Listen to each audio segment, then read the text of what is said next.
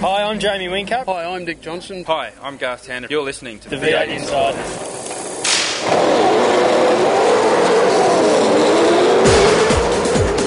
It's your weekly dose of V8 news on the V8 Insiders. Now, here's your host, Craig Revell.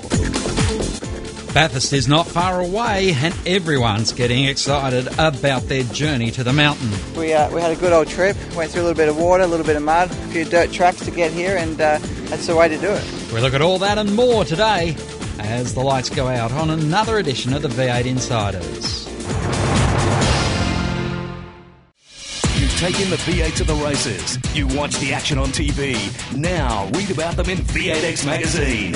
V8X Magazine, dedicated to just one thing V8 supercars. Showcasing some of today's best writers and award winning photographers. V8X brings you all the news and in depth interviews demanded by today's V8 supercar fans in one action packed magazine.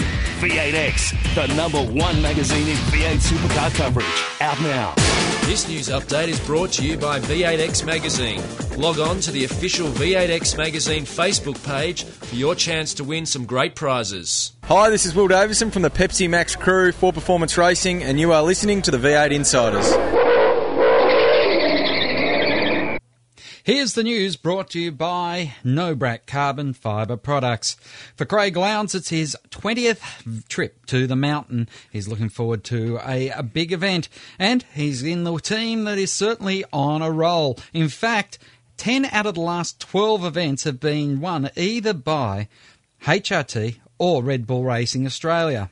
In fact, if you add two Kmart wins, that's 12 out of 12. It was 2000 when the last independent winner of the Bathurst race, and that was, of course, Garth Tander and Jason Bargwanna at Garry Rogers Motorsport. It's going to be interesting for the Nissans and also for the Erebus squad to see how their new generation cars handle the mountain. And in fact, it's looking like with the way that Lee Holdsworth has shown the Erebus form, he could be a big chance. He's certainly confident that the team's going in the right direction now. We're starting to hit our goals, and uh, yeah, it's a good time to be doing it. With Bathurst coming up, I think um, we should have a strong showing there. Hopefully, another you know top five result. Tim Slade, also, who had a strong run at Sandown, is looking like he is going to be a player in this second Pirtek Cup event. As you know, uh, Bathurst is a big climb up to the top, and um, it's just going to be interesting to see whether that uh, that hurts us at all um, getting up the hill. Um, I'm sure we got uh, plenty of speed coming back down, but uh, as far as you know the the car goes, it, has been been relatively strong. Yeah. Maro Engel is making his debut at the mountain with Steven Johnson, and but Engel's not worried about going to the new circuit, as he thinks it's familiar to a circuit in Germany that he knows well. So I think you can compare it a little bit to the Nordschleife, to the Nürburgring. Um, it's probably just a shorter, shorter version of it, but uh, just as punishing and just as daunting. Michael Caruso and Daniel Gaunt are reprising the 1992 driving suits that were worn by the winning pair of Jim Richards and Mark Skaife as Nissan make their return to the mountain after 21 years. You know, when I first signed up with the team, I was um, always always thinking forward. You know, when we get to Bathurst, um, you know, and I guess the memories and history that Nissan have here is um, pretty special to be part of. Another retro image that is going to be very popular is on the 17 car that is becoming the Greens Tuf car for the weekend. Another change along with the livery is that the drivers at Dick Johnson Racing are swapping numbers, and it'll be Mostert and Wood running the 17, Walsh and Blanchard will be in the 12. This year, along with the new generation cars having a major safety upgrade in themselves, the Bathurst circuit has undergone some very serious upgrades. James Moffat is very happy to be racing in this time compared to previous generations of cars. So the cars are obviously a lot safer, but also the circuit. And you know, we come back this year with a number of safety upgrades to the track. So uh, very lucky to be you know driving in an era where safety is considered so high, and um, you know hopefully we stay. You know hopefully everybody stays safe on Sunday. One of the major concerns for the new manufacturers was, of course, the parity. So, V8 Supercars Commission have decided there will be seven compulsory pit stops across the course of the 1,000 kilometre event, thereby allowing all the manufacturers to have an even run at the flag. But of course, that means that it's very heavily biased now towards the last stage, that last safety car period for a real 20 lap sprint to the checkered flag. All in all, the new generation car will have some question marks over it on how its reliability could stand up. Certainly, after the Sandown 500, everyone is confident that the new generation car is going to bring a whole new generation of excitement to the V8 supercars at the mountain. And we're looking forward to celebrate the 75th anniversary of the Mount Panorama circuit this weekend. Don't forget, we'll have the night before the 1000 this Saturday night and you can certainly tune in then for that one. But that's the news for Nobrac Carbon Fibre products. After the break, Adrian Mussolino and Tom Worsley join me and we preview the great race. News on the V8 Insiders is brought to you by the official V8X Magazine Facebook page. Sign up and keep in touch with V8 Supercars. Controversy Corner is next when we return with more on the V8 Insiders. You've taken the V8 to the races. You watch the action on TV. Now read about them in V8X Magazine. V8X Magazine, dedicated to just one thing V8 supercars. Showcasing some of today's best writers and award winning photographers. V8X brings you all the news and in depth interviews demanded by today's V8 supercar fans in one action packed magazine. V8X, the number one magazine in V8 supercar coverage. Out now. Hi, I'm Craig Lowndes. You're listening to V8 Insiders. Welcome back to the V8 Insiders. Joining me this week from the V8X Supercar Magazine, it is Adrian Mussolino. Good evening, Adrian. Good evening, Craig. How are you? And from Tom Worsley Media, it's Tom Worsley. Good evening, Tom. G'day, Craig.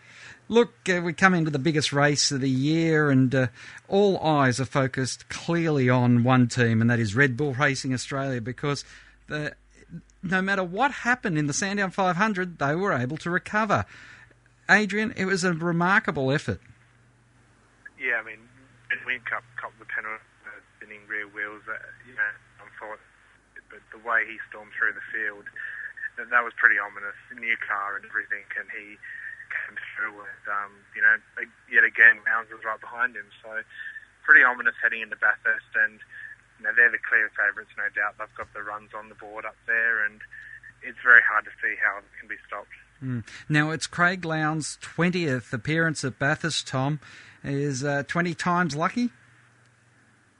Well, he's, he's proven uh, that several numbers are lucky. Uh, you know, it's as uh, as Craig and Warren said at the end of the Sandown 500 last year. Uh, they won the the Sandown 500, and and then uh, Paul Dumbrell and Jamie Whincup won the big one. So they're hoping to reverse it this weekend. But I I agree with Adrian. It's it's really hard to look past this. Uh, this very dominant team. Um, but uh, you know, as as Roland Dane said, it wasn't so much that they were the best team on the day; it was that they made the least mistakes out of everyone. And that's the critical thing, isn't it? It's mistakes, and whenever we talk mistakes in long distance races, our thoughts, Adrian, go to one team.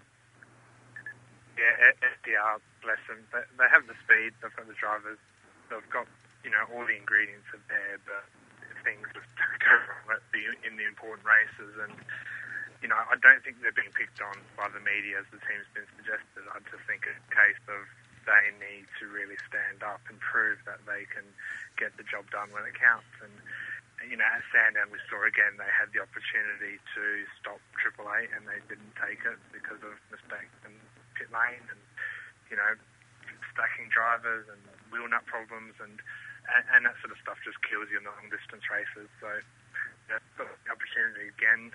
Reynolds and Dean Canto were strong there last year.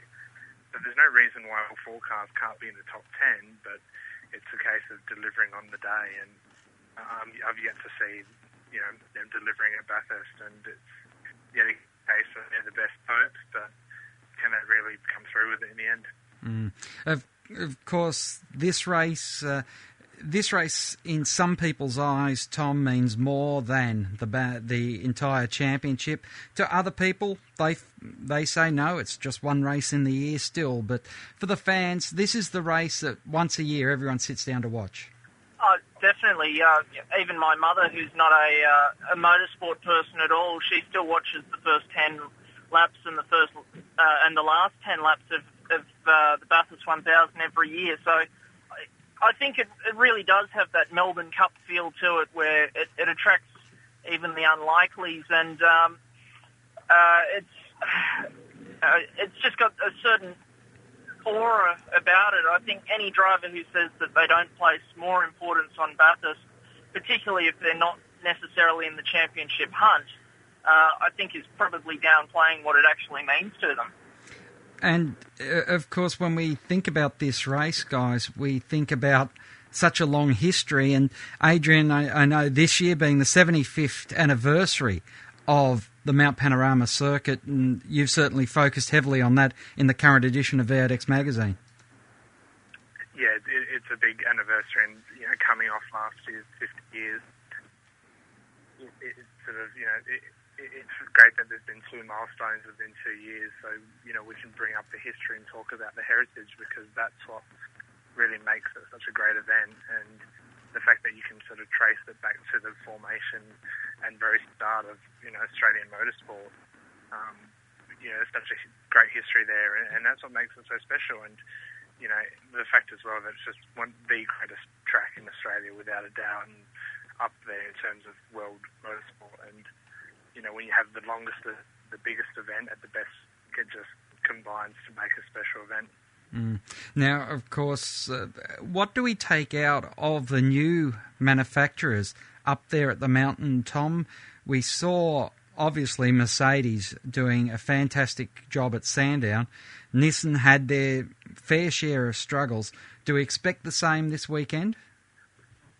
I think that Mercedes proved that they've got straight line speed at um, at Sandown, and going into Bathurst, that's going to be a really, really big thing. Having those two long straights as well as the main straight. Uh, where, but the uh, the Nissan, of course, I think is going to uh, to compensate for that across the top of the mountain. So, come Friday, uh, sorry Thursday practice, I think it it's going to be fairly even, but different cars are going to have show their speed in uh, different sections of the track. Mm. Do we think that they've got a chance of replicating that uh, fantastic performance, Adrian? It'll be difficult considering the fuel situation.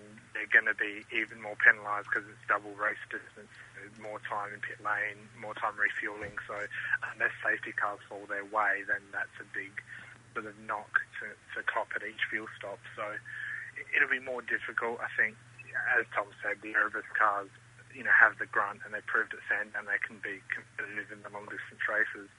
Nissan might struggle more given their fuel consumption and horsepower issues. But in saying that, you know, it's great that we're in a situation where we've got cars which, you know, are strong in certain parts of the track but weaker in others, and that'll make for an interesting race and the sort of toing and froing over a lap. So it'll be interesting. I think the other factor is reliability. Um, this is the longest race of the year. New cars, new tyres, and axles are still a question mark. So it's interesting to see who can survive the thousand k's. Tom, do you see the teams not getting on top of that reliability? Uh, I think there's there's still a few reliable. Uh, sorry, I think there's still a few reliability issues that a couple of teams are showing, and the interesting thing that I took from Sandown was the amount of brake changes and quite a few brake issues. So I think that uh, the maybe the reliability of the brakes is going to be the uh, the biggest factor, and of course it's also going to be the biggest test that the transaxle's been under as well. Mm. The transaxle, uh, I know that uh, when we spoke to Brad Jones uh, a little ago now, Adrian, he was he was laughing. We, uh, you know, at one stage we thought we'd be having a, a half hour pit stop to replace transaxles, but generally the teams are getting on top of that now, and he, he was confident that that wouldn't be happening by the time we reached Bathurst. And after we saw them at Sandown, uh, there's no reason to think they'll have any problem. No, and Albans has done a good job to sort of work and develop on that on the transaxle and uh, work with the teams and improve reliability. So, you know, I think the, thing we need to understand is it's going to be there, and it could be an off chance. It could be a case of you know a bit too aggressive over the day and you know general wear and tear, and and that's what Bathurst is. It's a race of survival. Um, so, you know, there are a few question marks, and that does add um, spice to the event. But in saying that, as said, you know, Sandown, we didn't see too many reliability issues. So it, it it's that sort of thing we won't build the race and see how it pans out. But um, hopefully we don't have any tyre issues like in previous years, and hopefully the 18-inch wheel package holds up um, for that big test. Mm. I, I guess one of the great things we saw at Sandown, Tom, was the fact that no one was ever out of the race. We had a race winner that had a drive through penalty. We had Lowndes get stacked in the pits. Will Davison got caught behind uh, his teammate's car, stacked in the pits when they had to do a long pit stop. Courtney and Murphy almost had no bodywork left on the car by the end of the race. And uh, of course, then you had Winterbottom who stalled on the start. That's your top six. Coulthard and Youlden probably had the least stressful race of uh, the entire top ten. Yeah, it's, uh, it just goes to show that just because you have issues even halfway through the day, it doesn't necessarily write you off for the uh, the finish. And it's not where you are at, at lap 80 that, that counts. It's where you, it's it's where you are at lap uh, probably about 150 that that you can really get an indication of, of who's still got a, a fair crack at it. And uh, of course, you only have to look back to uh, 1998, I believe, when the uh, the winning car was an entire lap down at one point. Well, I, oh, I don't know if it was that. I know that uh, Larry Perkins and Russell Ingall had to pit on lap one, and uh, they came back to win the race. So that that certainly close to going a lap down. I, I, can't remember anyone going a lap down. Adrian, you're the one that has been delving through the record books. Aaron, Aaron Noonan would tell it straight away. Yeah, I think 95 was the best example, as you said, where um, Perkins cut a tyre off the start was forced in the pits and way down, and they sort of worked their way through the day. And and as you said, that, that's what makes these long distance so good is no one's really out of it unless they're parked or, or crashed at the top of the mountain. It, it, you can work your way, and nowadays with safety cars being more prevalent, it sort of throws up that option of, you know, what do you do with strategy? Um, you've got a few more options.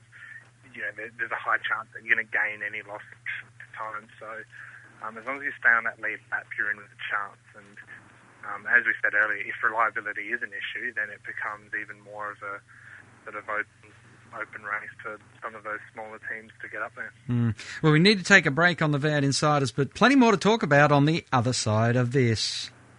You've taken the V8 to the races. You watch the action on TV.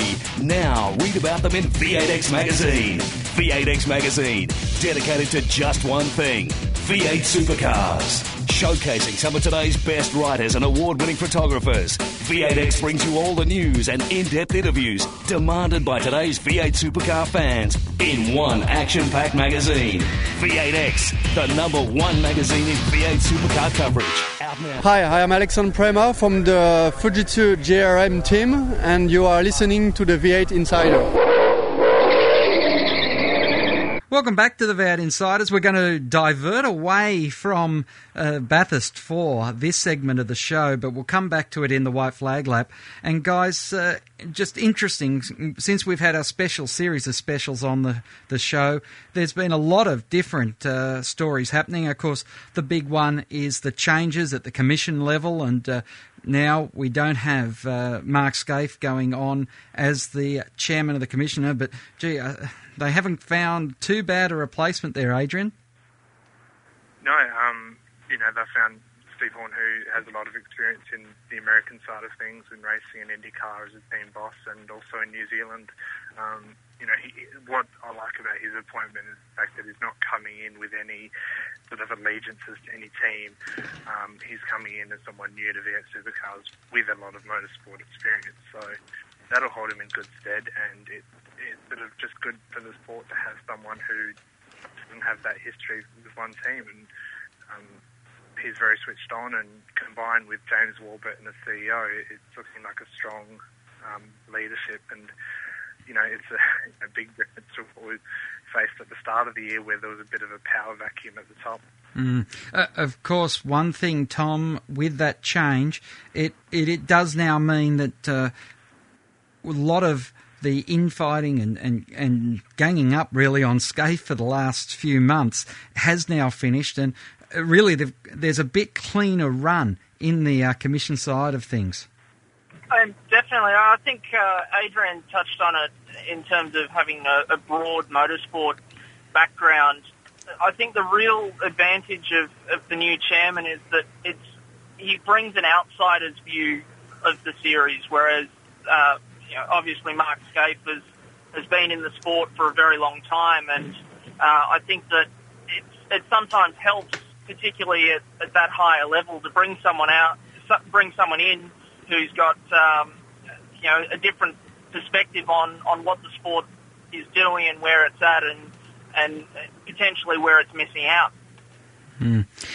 The interesting thing too is that the uh, the way the organisation has gone about restructuring at the moment has been taken very well by the teams, and I think generally by the media. They're really finding a lot of positives about the way things have changed, Adrian. Yeah, and I think the reason for that is because we're seeing results. And, you know, when you think to the start of the year, there were question marks for the Sydney, the Gold Coast, you know, question marks over car of the future. There's all these doubts now that the calendar's been settled and Sydney and Gold Coast have some sort of short-term future and, you know, this move of twilight racing, more prime time coverage and there's a positive direction. Car of the Future's established. Volvo's coming in next year. There's this positive momentum, and you know, there's a coincidence that that's come about at a time when James Warburton came in as CEO, and, and there was more direction at the head of the sport. So, um, yeah, you know, lots of positives going on, and a good time, you know, building towards the end of the season and getting ready for next season when a new manufacturer comes in and um, you know, the calendar's out already. I, I, can't remember a time when the calendar's been released this early, which suggests that, you know, everything's a bit more organised than in previous years. Mm. Well, talking about the calendar, Tom, uh, one of the big things in next year's calendar is there's going to be some consistency or some way of making people understand what's going on. You have a super street sprint, you have a sorry, you have a super street, a super sprint, and then a Pirtek Enduro Cup race it, they're trying to simplify it because one of the big complaints is we turn up at the track and not even the media can remember what the format is. Yeah, as, as everyone got excited about you know different formats, it, it then proved to be a complete nightmare, especially when you're trying to uh, report on it.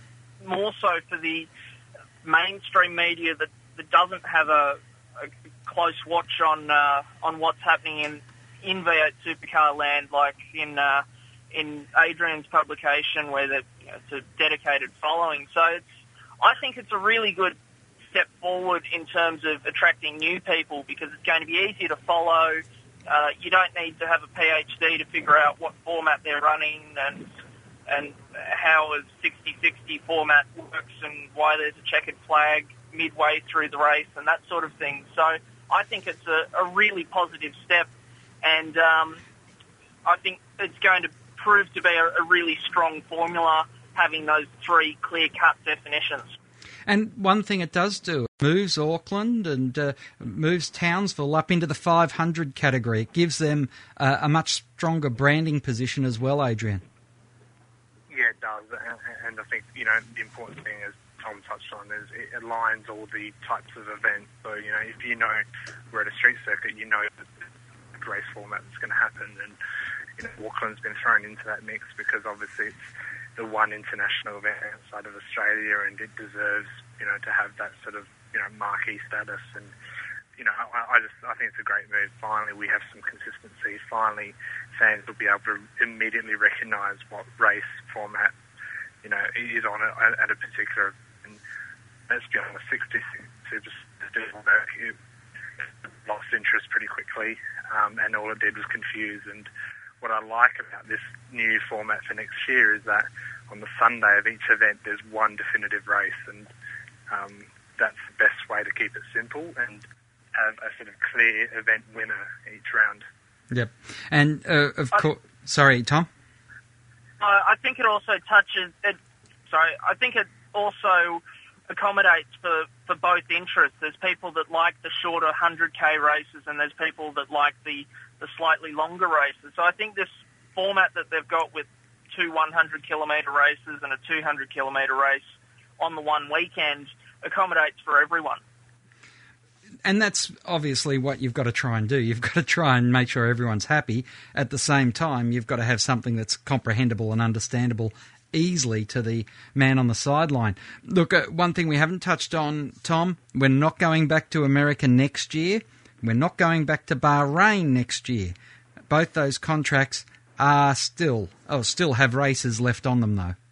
Yeah, it's a, a real shame that uh, they're not going back to Texas next year. I was one of the few media that missed out on the trip this year, and I was hoping to get across next year. But I think it's uh, it's a, a wise move because it allows them to to really reinforce the brand in Australia, which is always going to be the key market for V8 supercars. So, uh, as, as disappointed as I am that we're not going to America, um, I wasn't a huge fan of the Bahrain event and um, or Abu Dhabi in terms of I didn't see a, a market for it, and even to a point, there's a very small market in America. So I think it's this uh, next calendar focuses on the real core of V8 supercars. Mm. And I must correct myself there. I said Bahrain. I meant to say Abu Dhabi. That's where the uh, contract is yet to be completed.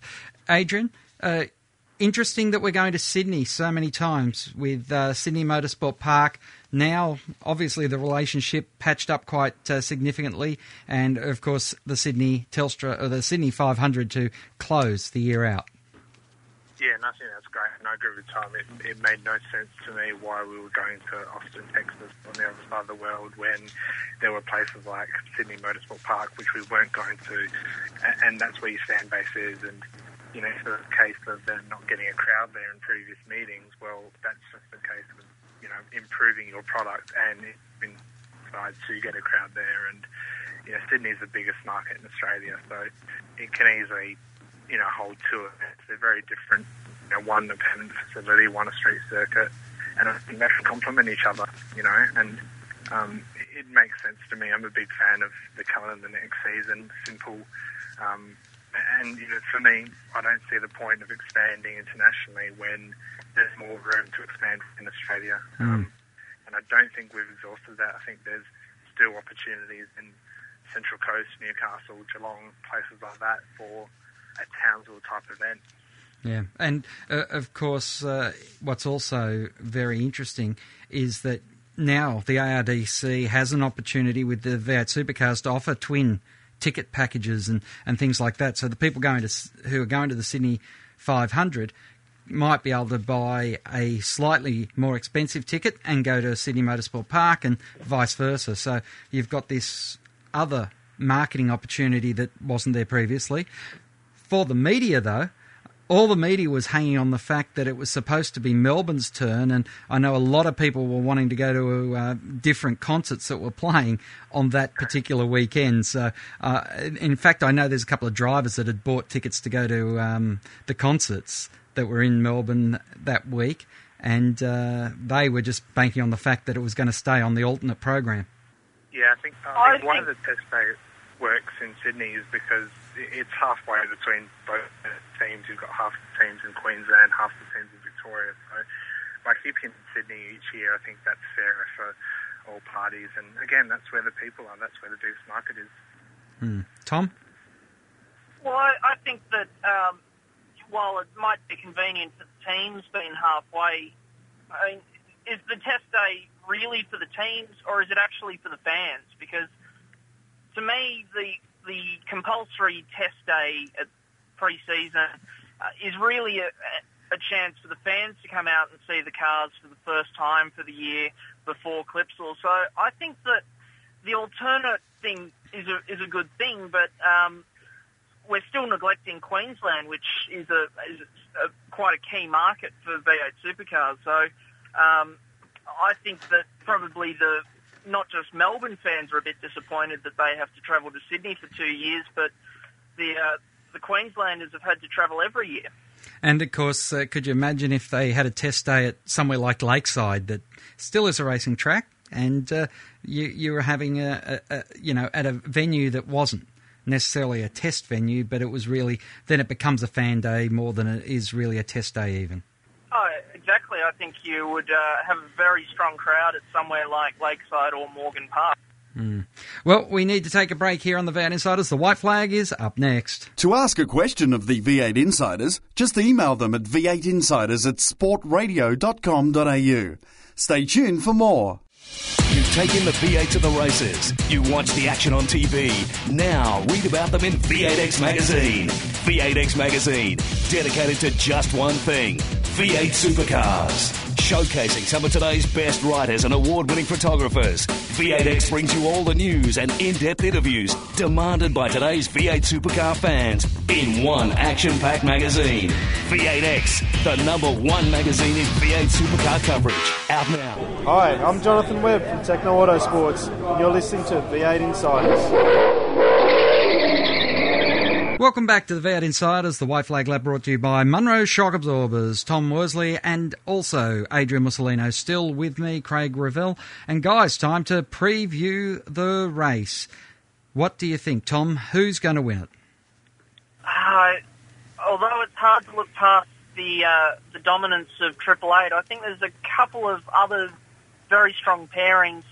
Um, I, I think Murphy and, and Courtney, they showed at, at Sandown that they've got pace, and I think they're uh, they're going to be. I think they're actually the strongest combination out of all of them this weekend. And the other dark horse for me is uh, Scott McLaughlin and Jack Perkins. All right, Adrian, what about you? Yeah, I, I think Triple Eight will have the speed and pace, but I just think you know it can't always fall their way, and I think something might happen or go wrong or something. Um, maybe it's out of hope that we get a, a different winner, but I think the Courtney Murphy combination looks good. HRT always finds a way to to sort of perform at Bathurst, no matter what they're doing during the season, and they've had a pretty reasonable year. So I think Courtney Murphy for the win. Um, and I think, you know, there'll be a surprise on the podium, and I wouldn't rule out Chaz Mostert being up there um, right. in the green stuff. Dick Johnson livery. I think that'll be a nice little story. Yeah, and uh, I think just like True Blue last year, Tom, that car is going to garner a huge amount of interest. Uh, it's. Uh, I think that that was the best looking of the retro liveries that we saw last year, and uh, there's just something about bringing uh, paint schemes from yesteryear into a modern context that just it works and always generates a lot of interest, and uh, especially when you take such an iconic car like Green's uh, Greens Tuf and um, True Blue.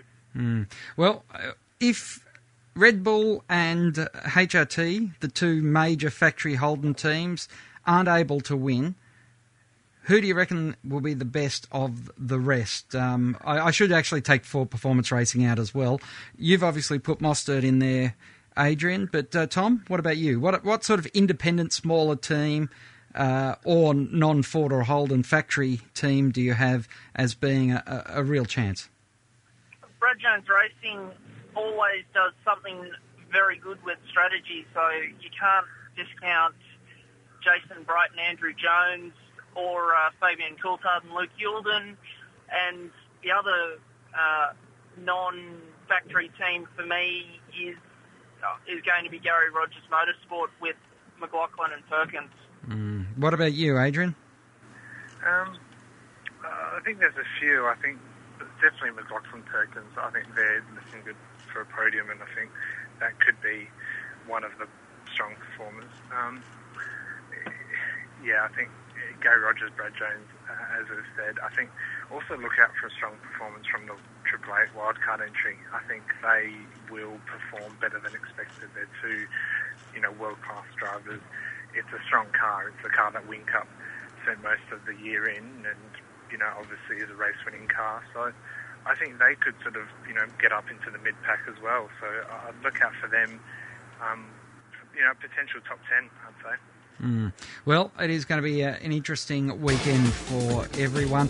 Guys, uh, thanks very much for joining us on the show and look forward to catching up with you both on the mountain. Uh, looking forward to it. Thank you. That's all we have time for this week on the V8 Insiders. As the checkered flag waves over this edition, don't forget the night before the 1000 will be online Saturday. Till next time around, keep smiling and bye for now. Join us next week for more V8 Insiders, only on v8x.com.au.